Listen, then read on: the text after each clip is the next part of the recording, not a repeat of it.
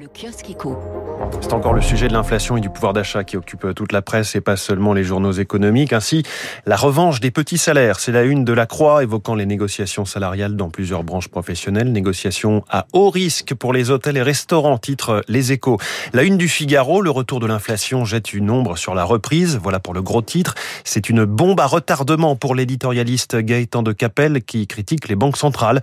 Autrefois pompières, elles deviennent pyromanes et les marques de grande consommation sont tentées par la shrinkflation. C'est ce que nous apprend un article du cahier économie. Remplir un peu moins un emballage, mettre moins de déodorant dans le tube, supprimer un triangle d'une barre de chocolat Toblerone.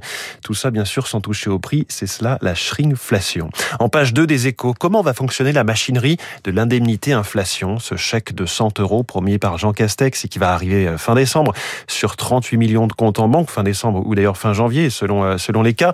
Machinerie complexe relève les échos, qui repose euh, en grande partie d'ailleurs sur les employeurs. Faire simple, c'est compliqué, résume Étienne Lefebvre dans son éditorial. Un dessin à la une du journal L'Opinion, dessin de CAC, où l'on voit un homme euh, dans un bureau de recrutement expliquer très naturellement, il faudrait que vous me proposiez meilleur salaire, hein, parce que j'ai reçu une offre concurrente. Où ça au chômage. Voilà, le grand titre de l'opinion, c'est l'assistanat, ce mot qui fait peur aux candidats pour le journal. Le Parisien aujourd'hui en France s'interroge sur le Black Friday. Est-il vraiment un bon plan?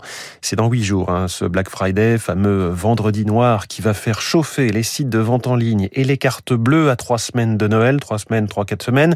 Si les promotions affichées sont souvent euh, alléchantes, explique le Parisien, certaines cachent en réalité de fausses réductions. Parfois, c'est même plus cher ce jour-là, euh, comme pour les consoles, les gaufriers ou les appareils de coiffure.